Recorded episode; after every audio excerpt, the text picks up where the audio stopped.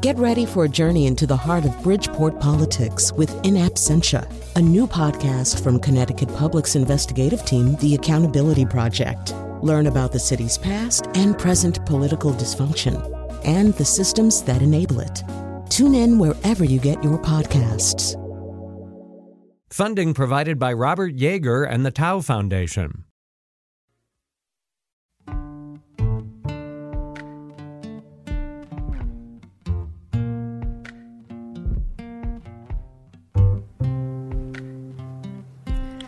This is Where We Live from Connecticut Public Radio. I'm Catherine Shen. Applying for financial aid is no easy task, whether you're the parent or the student. And a new FAFSA form hasn't made things easier. The online FAFSA form, or the free application for federal student aid, was recently updated, but it's come with a lot of glitches, causing headaches for students and parents alike. Today on Where We Live, we talk about what's happening with this form and how universities are responding. We'll also talk about how some universities here in Connecticut are working to eliminate student loans from their financial aid packages. And joining us today is Danielle Douglas Gabriel. She's a reporter for the Washington Post. And we also have Eric Hoover, who's a senior writer with the Chronicle of Higher Education. Thanks, Danielle and Eric, for joining us today. And Thank also, you. Thank and you. also for our listeners, you can also join the conversation 888-720-9677 or find us on Facebook and Twitter at Where We Live. So Danielle, I want to start with you. You know, before we start talking about student loans, we definitely want to get an update from FAFSA. You know, what what's happening there? You know because it sounds like there are so many people who are experiencing a lot of errors when they're when they're doing the application. So can you give us an update of what's happening there? So the form is supposed to be a lot simpler than it used to be. It used to be over 100 questions and through two acts of congress they were able to simplify it reduce the number of questions make it a lot easier. But it's been besieged by lots of delays in rolling out the actual new form. And it, while FAFSA typically is out in October, this year it came out at the very end of December, and when it did, I think a lot of families were expecting that they would have full access to it, but they didn't. It was only open for a few minutes at a time, half hour here, half hour there, and that is not at all what anyone had anticipated. So you saw on Twitter families just complaining at New Year's Eve uh, into New Year's Day about not being able to access the form, being stuck in waiting rooms, being uh, getting error messages, and this went on for a few days. And while it has gotten better, uh, there are still families who are experiencing glitches with the system in terms of still seeing errors and not being able to fully complete the form. But I think the problem we're seeing the most in terms of the filling out the application is for uh, students whose parents are undocumented and don't have social security numbers. The students themselves are American citizens, but they need their parents to come up with an ID, fill out their part of the form in order for them to fully submit their application. And they've been unable to do that. There is a temporary workaround that the Department of Education is promoting, but it's not exactly the best solution because you still have to fill out the final form. And so we're waiting for the department to come up with a fix that would help that population because right now it's deterring them. And I'm hearing a lot of students who have a lot of anxiety about this. And that's certainly not the way I want to start the new year is being dropped from the waiting room applying for financial aid. Not at all. Yeah. So I mean and, and with this experience too, because I mean there's so many students doing that right now or waiting to do it. Is this this proportionally impacting students of color and first generation students? You know, what are you seeing there? What are you hearing from them? From a lot of the high school counselors that I've spoken to, just kind of checking in to see how it's going, they are seeing a marked difference in a lot of their first generation college students, many of whom are students of color, many of whom are low income. They tend to be struggling the most with this form. Uh, again, a lot of the students whose families are undocumented, parents are undocumented, don't have social security numbers, tend to be minority students, tend to be Latino students tend to also be, you know, folks who are coming from the Caribbean elsewhere, and they're struggling right now. And what I think is most heartbreaking in talking to some of these students is they're they've worked their butts off to get to this right. point, and this is the last thing they thought they'd have to worry about.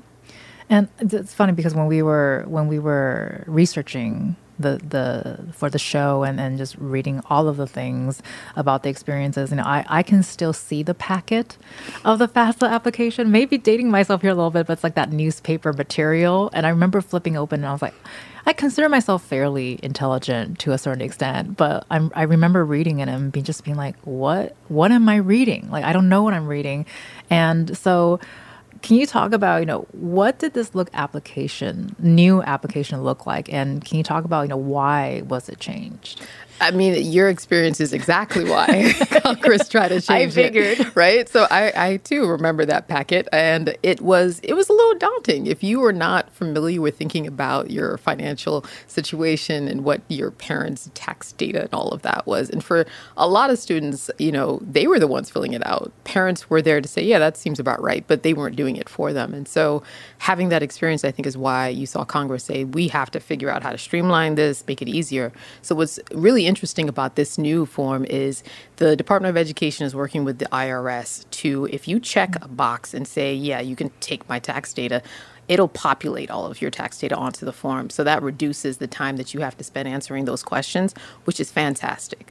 I, I want to be, you know, clear that the people who are getting through through this new FAFSA are saying it is amazing. It is taking five minutes, whereas for some folks it had taken hours in order to complete it. So it is doing what Congress had intended as far as the final outcome and product. Right. it's just the getting there is is the big problem right now. Um, and so we have fewer questions uh, we have more of the income that a family has uh, protected from the formula. What that effectively means is your eligibility for more grant aid and more scholarships increases as a result. So we'll see more students getting the Pell Grant, which is the federal government's largest form of aid that you don't have to pay back. This is the the stuff you want, not the loans as much, right. but this is that money.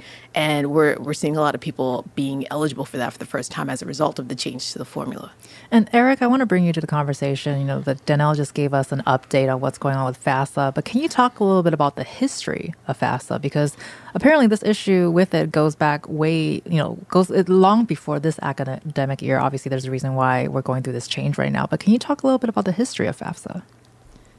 Yeah, sure, absolutely. I mean, I think it's important to um, consider two images of the of the FAFSA throughout history, and that is, I mean, um, for all the reasons Danielle just explained, um, it's it's a it's a gateway, right? It's a door that opens um, the uh, possibility of college for so many families because it is um, a door that opens um, you to eligibility for uh, federal grants, um, for work study, and yes, for federal loans too. And yet, all along, it has always been widely seen and understood as an obstacle.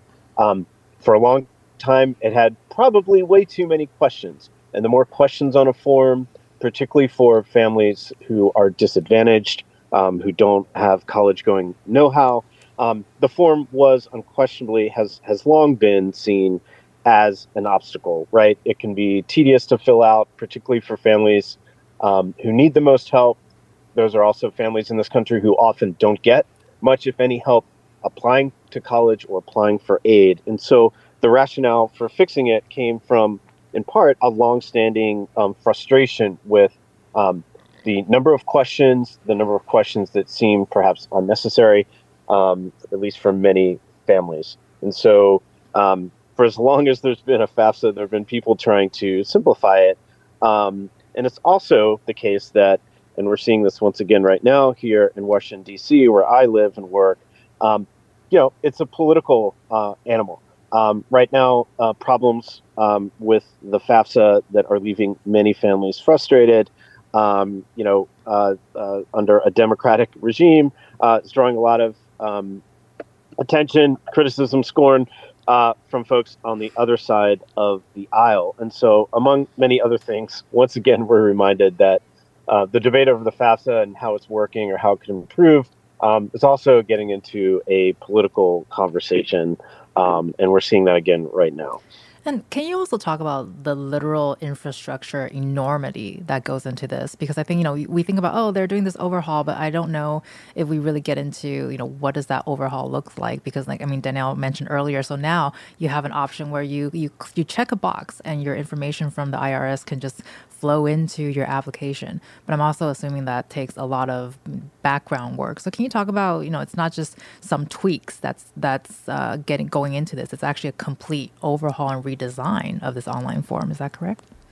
That is correct. It has been, by all accounts, a massive undertaking. So this isn't um, anywhere close to as simple as you know going in, uh, tweaking some code, um, and you know uh, polishing up your company's website over a week or two. Um, this isn't just redesigning the online form, um, simplifying the online form. It's also gone hand in hand with a major overhaul, excuse me, of all the technological um, guts, if you will, of the FAFSA. The Education Department has said many times that the um, information systems that make the FAFSA run um, are old, have, are really old, if not ancient and perhaps antiquated. All of that, all of those information systems needed to be updated. And then, even going beyond the overhaul of the form and everything you need to have working seamlessly, like the change you mentioned. How do you make it um, much easier for families now to pull in their data from the IRS? That's an easy, um, that seems like a seamless thing if you're using it, perhaps, but to make that work was quite an undertaking. And on top of all that, it isn't just that the education department has redesigned or revamped the FAFSA. They've also changed some key components of just the federal aid process itself and how those calculations work. So, all that said, that's not very satisfying. That's cold comfort uh, to hear about the enormity of this undertaking if you are a family who is right now stuck in limbo and not able to submit the form. Well, and then you talked about sort of this this change in calculation in terms of how much financial aid you're able to receive. Uh, Danielle, I want to turn to you and talk more about a different kind of calculation because there's we have to talk about inflation adjustment, and you mentioned there's an increase in, in Pell grants earlier as well. So how how has that changed, and and does that affect students? You know, like does that make them want to apply more? So one of the good parts of the law is that lawmakers try to build into the fact that you know there would be inflation. They certainly did not foresee the kind of inflation that sure. we've witnessed in the last several years. But even in um, thinking about how to adjust the formula for that, they were able to really increase the amount of aid that students were able to get. The more of your income that is shielded from the formula, the higher your eligibility is for more grant aid. So, one of the problems, however, is that while the law was pretty explicit about adjusting those several years um, for inflation, one of the highest periods of inflation on record, the Department of Education neglected to do that initially. And, uh, you know, there were lots of groups that were saying, hey, I don't know if you guys noticed, but uh, those tables, they need to be updated. Initially, the department said, okay, you know, we are way too late in the process. We're not going to be able to get to it till next year. But luckily, they changed their mind and decided to uh, fix and update those tables, which is huge because that means that millions more students are actually eligible for the maximum Pell Grant award. This is a little over $7,000 for the year, and more students are eligible for Pell for the first time, period. Unfortunately, what that means in updating and fixing that error it's going to delay the time from which students' applicant data goes from the FAFSA at the education department to their colleges that they have listed on the on their uh, FAFSA, and uh, that effectively means that those schools are going to have a shorter amount of time to put together a financial aid package. But we are seeing schools react to that, which is great. We're seeing a lot of schools saying, hey, normally May 1st is our enrollment deadline. We're going to push it back two weeks. We're going to push it back to a full month um, in, in anticipation that it's going to take us a while to get this package together.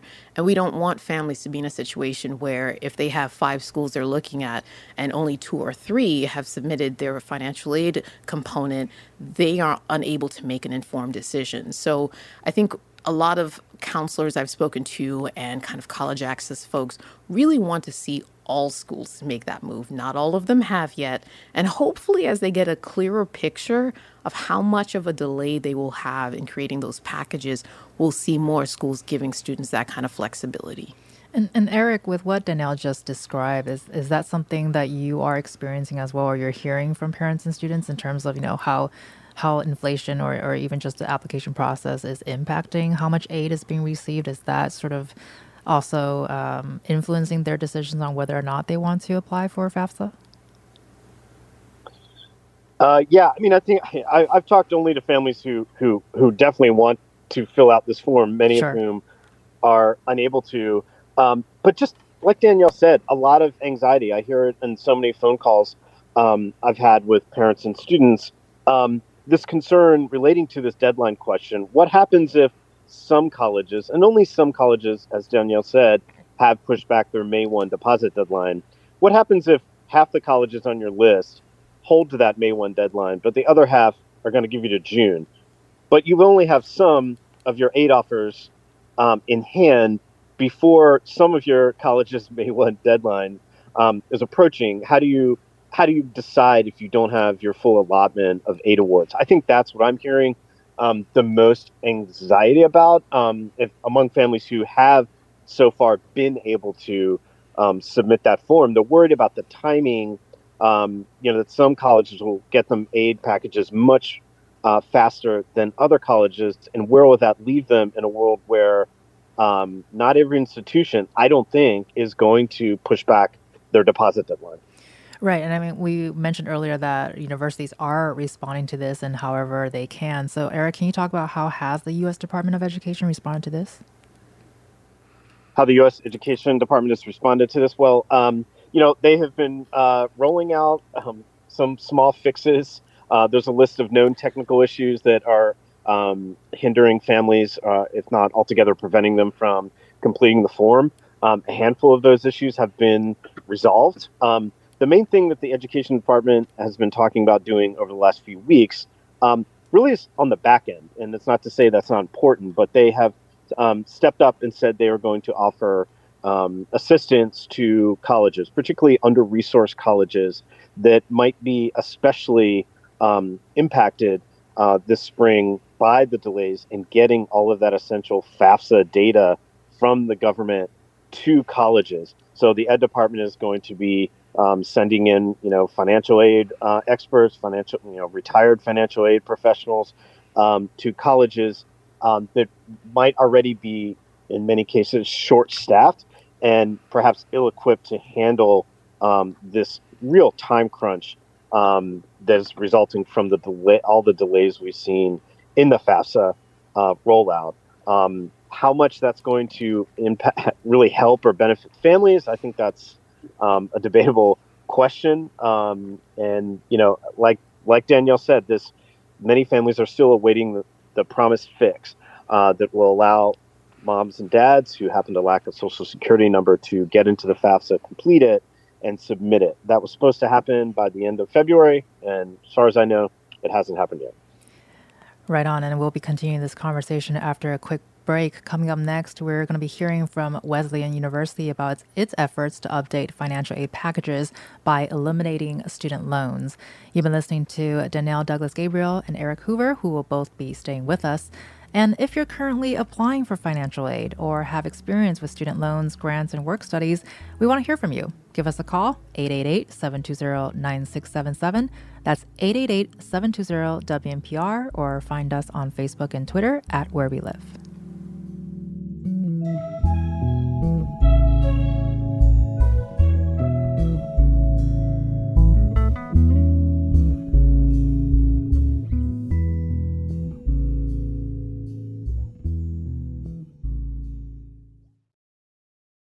Support for this podcast comes from Hartford Healthcare.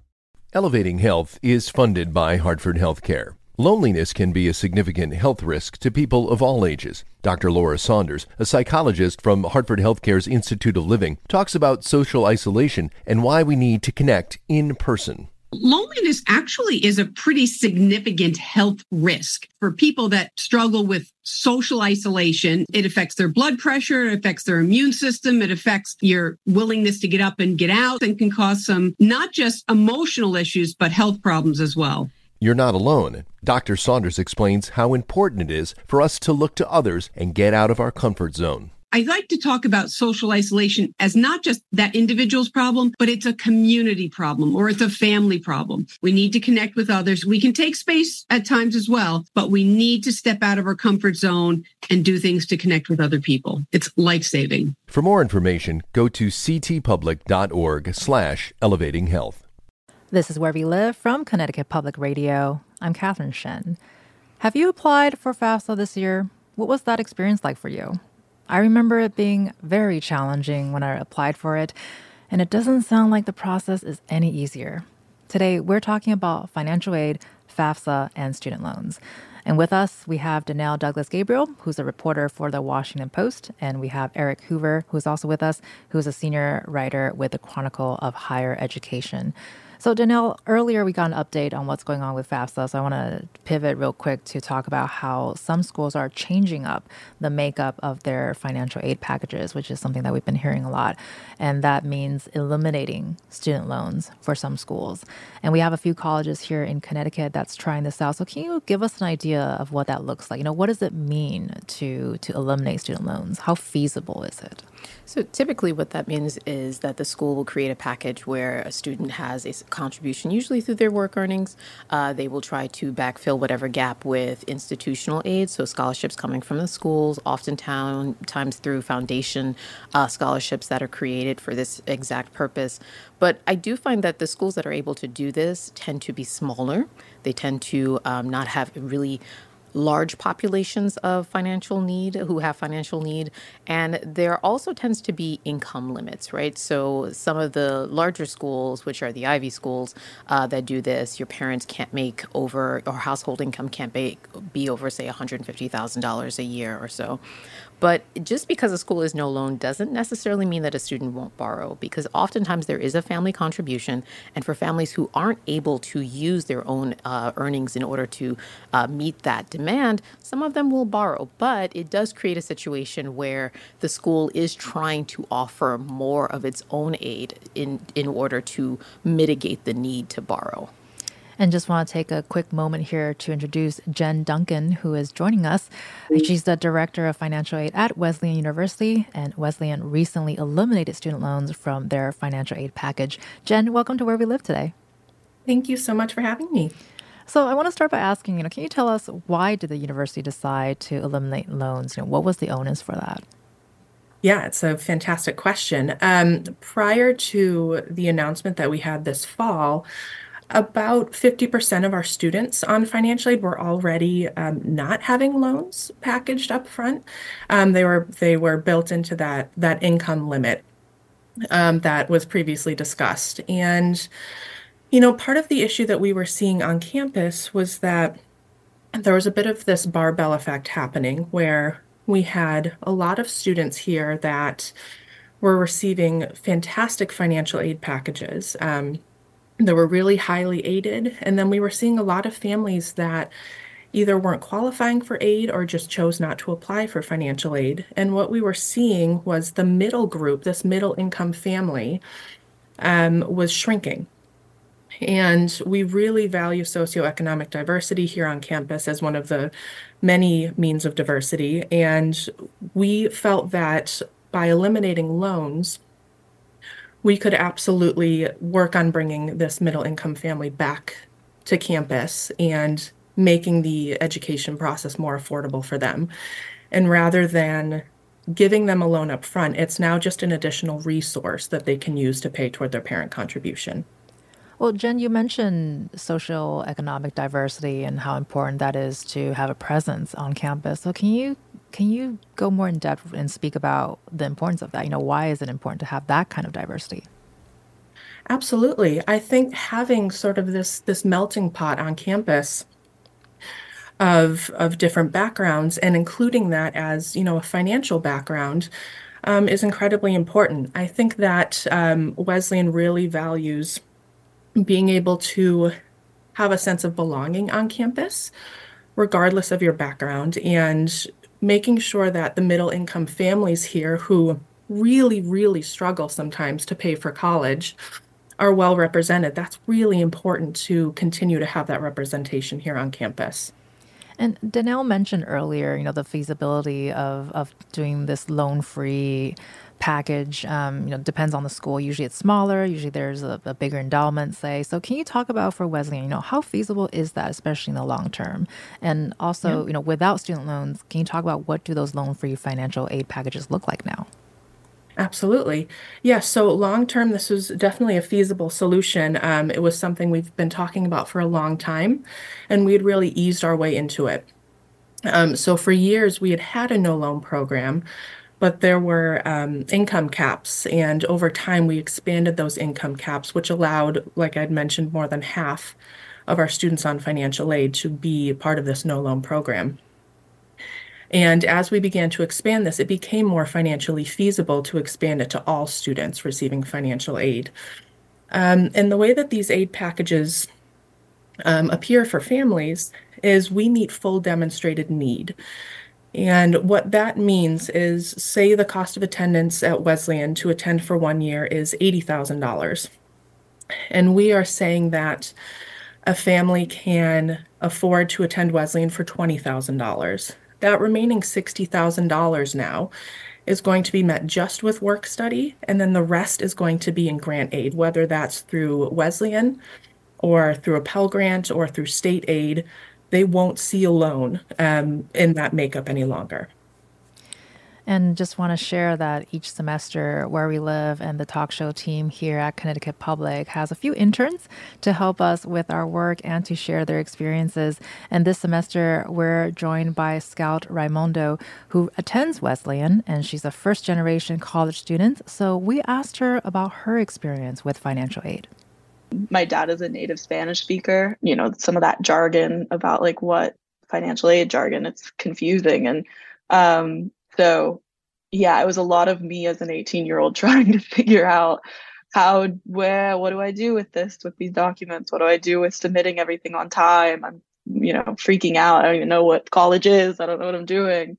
My financial aid package is uh, so significant that it cuts that price down. Kind of, I think right about now I'm paying like uh, a couple thousand dollars a year for college, um, which is great, right? And part of you wants to say to yourself, like, to Wesleyan, a prestigious school that has all these kind of accolades about it, my education to them is worth, you know, 80 some thousand dollars a year to cover my expenses. And that feels very flattering.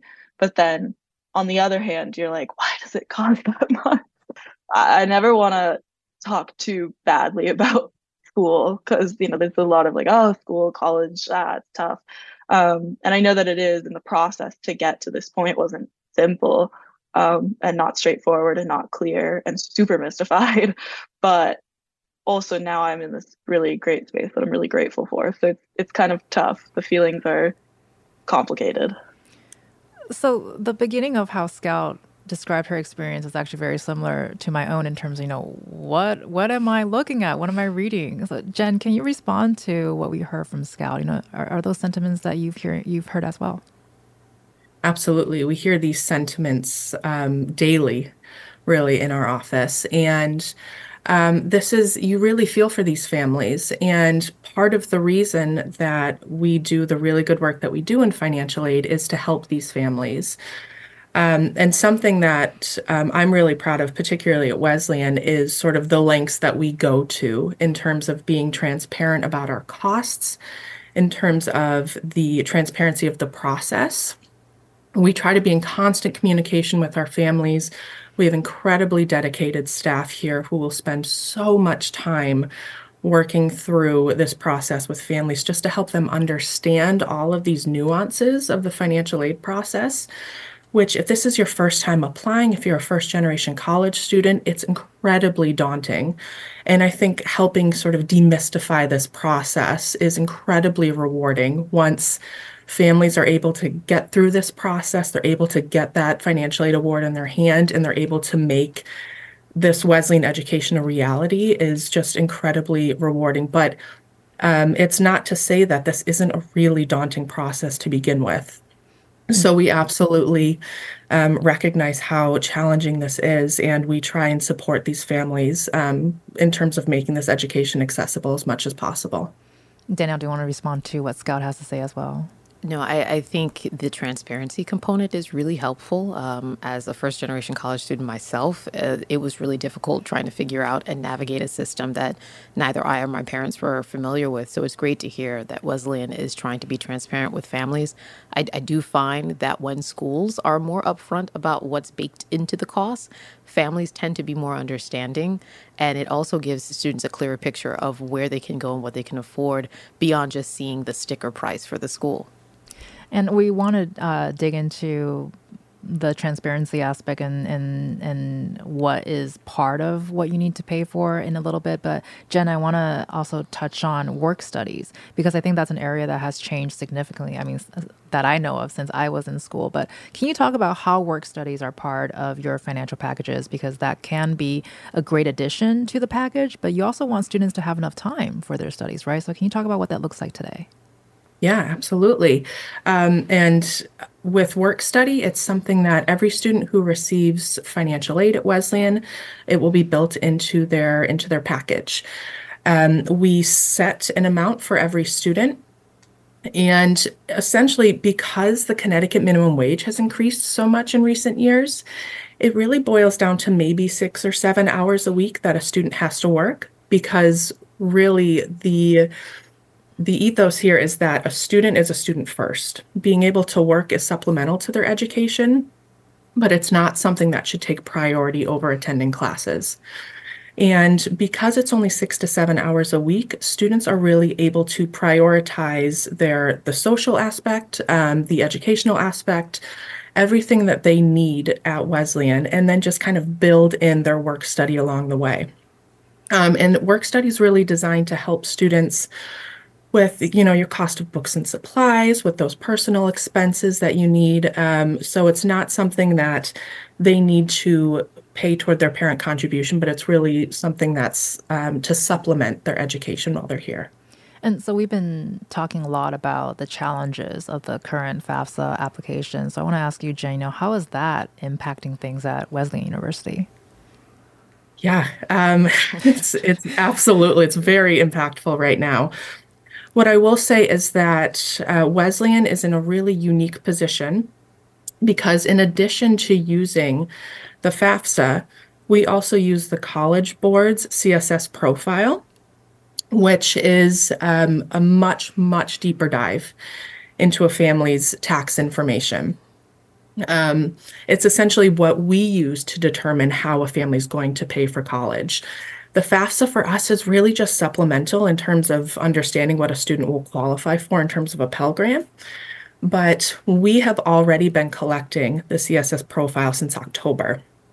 So students are going to receive their financial aid offers in the same manner they've always received them in prior years. They're going to receive them on time, they're going to be accurate. Um, and it's really, I think, a commitment to making Wesleyan affordable and accessible by being able to use this CSS profile application, families aren't in the dark about what they're going to be paying. They're going to know well ahead of time. Um, and once we do receive the FAFSA, it's really just their sources of aid may change, but what they'll be paying to the school will not change. And that's really important that we're able to go out the door with that information. And Danielle, I think this question might be for you. One of our producers has shared with us that financial aid does cut about $50,000 a year for him from the University of Hartford um, as an out of state student to an in state tuition price, um, also coupled with uh, academic performance grants. But he also shared that, that they hide a lot of fees as well within that. So you're kind of smiling, but we did talk about earlier, you know, if they if they have all that information already baked in, in in terms of in the beginning figuring this out that could be really helpful. So can you is that can you talk about that in terms of is that an experience that you're hearing as well? That is very common. Um, you know what a, a, number of colleges did in recent years especially before the pandemic was they would hold tuition flat but then all the student fees would go up. Um, you know, fees for the gym, fees for the library, all these other kinds of costs. And not to say that there weren't justifiable reasons for some of those increases. It's just that, you know, while the college is heralding, holding the line on tuition, students are noticing an increase in all of these other expenses that are meaningful for them, especially for those who don't have a whole lot of financial bandwidth. So, like I said, transparency is really important. I think you are talking to families who are trying to be financially savvy and be good stewards of their money. There is nothing wrong with being fully upfront with them about what your cost expectations are from one year to the next. I know that's not always possible for right. schools to predict what that might be, but they can give a rough, rough estimate based on historical trends, I think, more often than not. And families deserve to know that. Right. And uh, of course, we can't have this conversation without talking about the reality of the prices of college. Um, you know, it, it, continues to grow. And, and Jen, it, it's great to have so many different options to support students. And it's, it's amazing to hear what Wesleyan is doing. But at the end of the day, college has gotten so expensive in general. Uh, Jen, is that something that, is that a conversation that you're having with, with students that are already in Wesleyan or students that are uh, prospective students? You know, what does that conversation look like for you?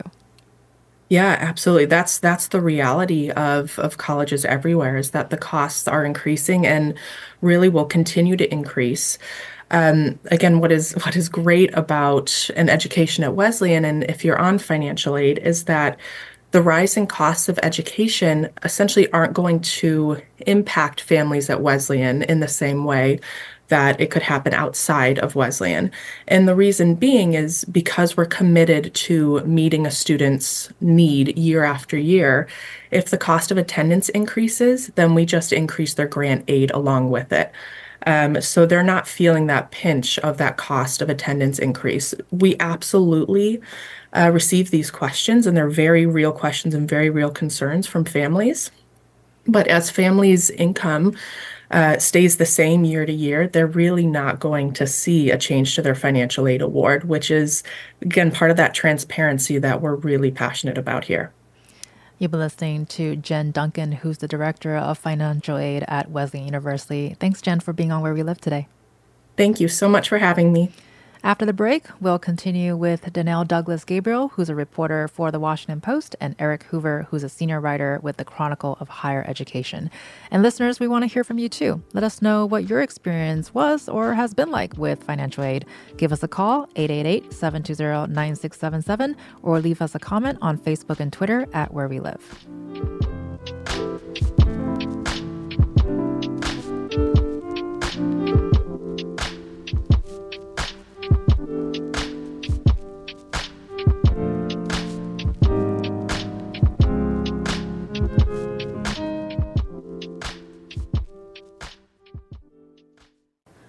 This is Where We Live from Connecticut Public Radio. I'm Catherine Shen. We're talking about the cost of college today and the future of financial aid. And with us is Danielle Douglas Gabriel, who's a reporter for the Washington Post, and Eric Hoover, who's a senior writer with the Chronicle of Higher Education. Uh, Danielle, earlier we talked about there's this idea that colleges have a sticker price, and but sometimes the price doesn't actually end up being the price that colleges cost. So especially uh, for students who might be the first in fam- in the family to go to college is do students understand that that's a thing that that's something that they need to look out for and ask for transparency I think they're starting to get that, right? I think a part of that is the work that the Department of Education has done over the last several years to work on th- something called the net price calculator and such, which gives you a general estimate of what you might pay at a given college based upon your family income and earnings and such. And I think that's important to know, right? Because you can be in a class with 10 people and everyone's paying a totally different amount of money to go to that same school based upon their income and what kind of aid, be it merit or need based, that they receive. And so the more colleges can be transparent, and there was a movement for a while to make sure that all of those net price calculators were uh, plainly visible on college websites so students could get a fairly accurate estimate of what it would cost. And so the more they could be transparent about that, the better not only will the students and the families be, but also the schools, because honestly, if if you're a family and you see a ninety thousand dollar a year all in cost, that's enough to send you running to the hills. But if you find out after you get an estimate through one of those calculators, if it's done correctly, that actually your your cost would probably be closer to twenty five. While that's still a lot of money, it may be manageable after enough uh, scholarships are built into that cost, as well as any kind of grant aid coming from the federal, state, or state governments. And also in our in our last segment, we touched a bit about admissions. Can you sort of explain the latest on lawsuits against elite universities and and how they're getting these accusations that schools were considering student finances as part of admissions? Yes, um, I have done some reporting on. There's this one lawsuit that targets about 16 of really prestigious schools, including Yale, Columbia, um, Georgetown University, and others, saying that they colluded together in order to set financial aid uh, pretty low for middle income students uh, as a part of this group that no longer exists called the 568 Presidents Group. And by law, there was an exemption that said if you are working together uh, to work on financial aid issues, you could do so as long as it didn't depress financial aid for those groups. And students who sued these schools, former students, eight of them actually, and they got class action status, uh, say actually these schools were trying to figure out a way to make sure that kids who were uh, whose parents were donors, children who uh, came from um, money were able to get in at the expense of the rest of us who couldn't necessarily afford to do that. And while a lot of th- people thought that the, that lawsuit was going to get thrown out, there have actually been 10 settlements to date, uh, I think topping 250 million or so. And that money is going to be dispersed out to the class of, of, bar- of uh, f- former students, which I think is over 200,000 students. And and Eric, we've been talking about how there's a broader conversation here about the price of college and it's only going up and and asking students to make this big financial decision when they're you know 18 19 17 years old is is really daunting. So can you tell us what are you hearing from students in university about this conversation? Yeah it's a great question. Um, and it's complicated. Excuse me. I have talked to so many families over the last few years particularly since the pandemic and many of them do have a sense that yes, long term, in general, um, their son or daughter having a college degree, um, particularly a bachelor's degree, will um, will benefit them um, in many ways, um, as opposed to you know com- in comparison with not having that degree. But what has struck me in so many conversations I've had with families is they they're really concerned about the short term impact of taking out loans and trying to pay for college, particularly in families where maybe there are two or three or five other siblings. Um, what is um, what is my son or daughter's experience going to be like in that big name college that we are so proud that they got into? But what does it mean to actually attend that college and perhaps not have the same kind of experience that other students are enjoying because it's a fact many, many students, even if they've received tremendous, generous financial aid packages, still struggle to make ends meet to cover day to day living expenses. And that's why, whether it's at a four year big name prestigious college or at any community college you go to in this country, you will find, without looking too hard, students who are working a part time job or two part time jobs. I've interviewed students who have three jobs on top of whatever aid that they're getting just to make ends meet. So yes, you can tell a family that hey, 20 years from now, your son or daughter will definitely be on on you know better footing um, than someone who only has a high school degree. But I think there's much more concern about like what are the next 5, 10, 20 years going to be like in the sort of financial story of our family, and that's really tough. Well, and, and especially with, with what you just shared, I, I wanna I wanna also share another comment from a listener, Elizabeth, on Facebook, who said financial aid is a very important topic. I wish there was more financial aid for non-traditional students. Uh, my daughter is a part-time student at a college in the Hartford area. Unfortunately, I am not in a position to help her out financially. She can only work part time while going to school, and it's very, very difficult for her. It's going to take her eight plus years to get her degree because she can only take so many credit hours per semester in order to keep her tuition costs down. So, Eric, you know, especially with with what you just shared, you know, can respond to what Elizabeth has to say in terms of her daughter's experience? This is assuming this is not something new that you're hearing. No, certainly not. I mean, and hey, my my, my heart is with heart is with uh, the uh, this family. Um, it's a reminder that many many um, Americans who we can call college students um, do not fit this neat, tidy description of um, you know an 18 year old who's just out of high school, um, whose mom and dad are you know largely um, paying for their college and they're going to live at a residential campus with like beautiful oak trees. That that's great for some students, but that is not most students. The vast majority of students fit all kinds of other descriptions. Um, you know, most of them are adults and um, are are in a situation like this where um, their college um, process is going to unfold in a different way, and it sounds like you know, as is the case with so many students in this country, attending college is not something that can be done lickety split in four years.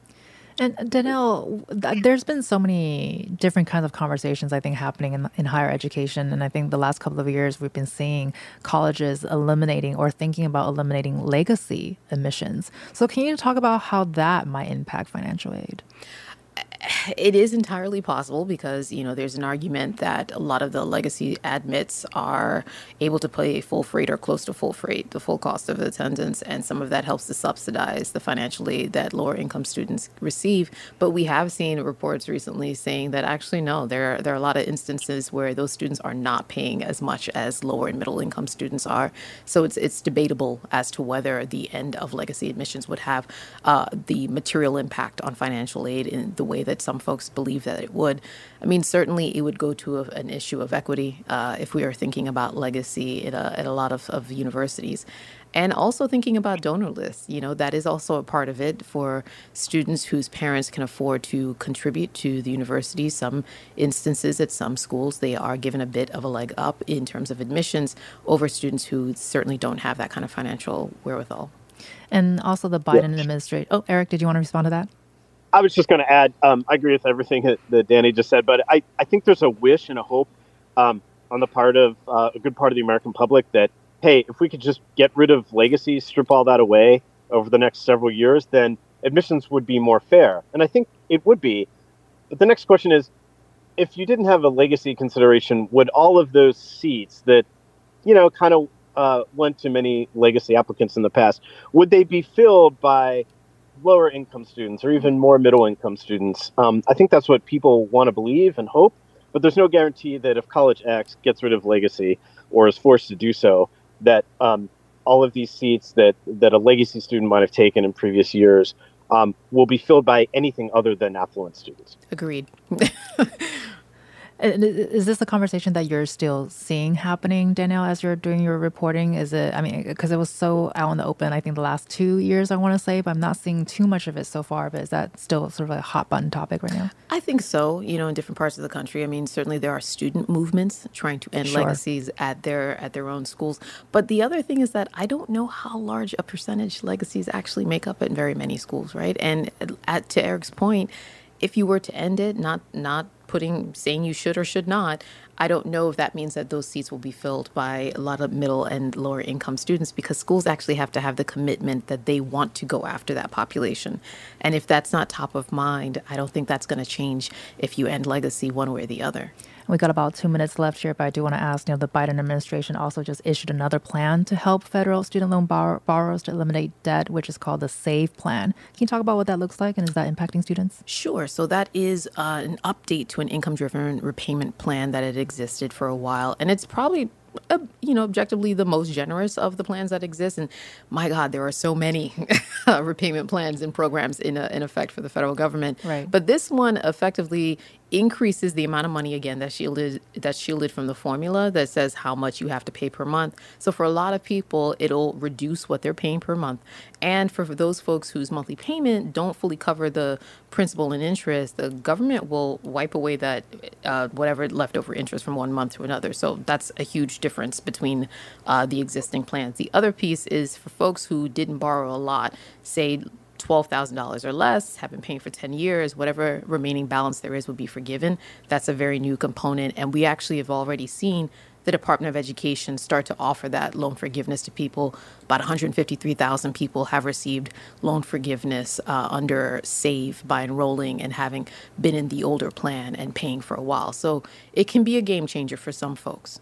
And in 30 seconds, can you talk about are you hopeful that things are going to you know go smoothly and well for students and families? I've become an eternal optimist about Great. these things. And so yeah, I am because look, this is a rocky rollout. There are lots of hiccups, but at the end of the day, the form is a lot simpler and a lot easier. And so I would encourage families not to be discouraged by this experience and remember that you do have to fill it out every year while you're in college. And by next year, Hopefully, all of the kinks will be smoothed out. Everyone will be used to the systems that are in place at schools as well as at the Department of Education, and it'll be a smoother ride. Well, we're crossing our, our fingers for everybody. You've been listening to Danielle De- uh, Douglas Gabriel, who's a reporter for the Washington Post. Thank you so much for being on Where We Live today. Thanks for having me. You're also listening to Eric Hoover, who's a senior writer with the Chronicle of Higher Education. Thanks, Eric, for sharing your experience with us as well. Thank you. I'm Catherine Shen. Today's show is produced by Tess Terrible. Our technical producer is Kat Pastor. Download Where We Live anytime on your favorite podcast app. And if you're applying for financial aid, much luck to you, and thank you so much for listening.